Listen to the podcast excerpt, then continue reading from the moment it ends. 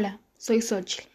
Hoy hablaremos de la biodiversidad, recordando que el 22 de mayo las Naciones Unidas proclamaron Día Mundial de la Biodiversidad para concientizar al mundo sobre la importancia de proteger los recursos biológicos y la diversidad global, no solo las diferentes especies de plantas, animales o microorganismos que existen, sino también la diversidad genética dentro de cada una de ellas, así como la enorme variedad de ecosistemas que forman a nuestro planeta. Hablando de la biodiversidad. Se debe concientizar que cada año hay datos alarmantes de su deterioro, por lo que asumimos tomar acciones para minimizar esos efectos. De acuerdo con la ONU, nuestras actividades cotidianas han alertado tres cuartos del medio ambiente terrestre y alrededor del 66% marino y en base al último informe de la plataforma intergubernamental sobre la biodiversidad y los servicios ecosistemáticos, más de un millón de especies de animales y plantas están en peligro de extinción.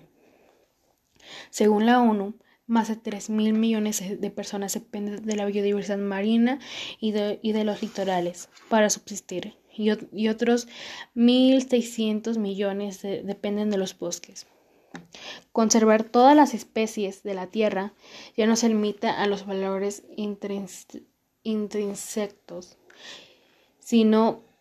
Que es vital para, para, garantizar nuestra supervivencia.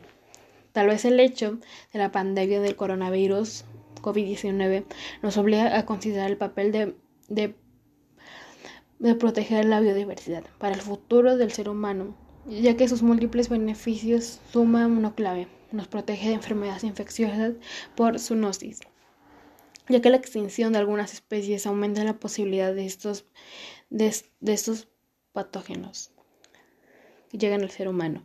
Por ello debemos prepararnos para posibles escenarios inesperados. Los científicos insisten en que lo mejor para el ser humano y para la estabilidad del planeta es rodearnos de ecosistemas saludables, funcionables y ricas en especies.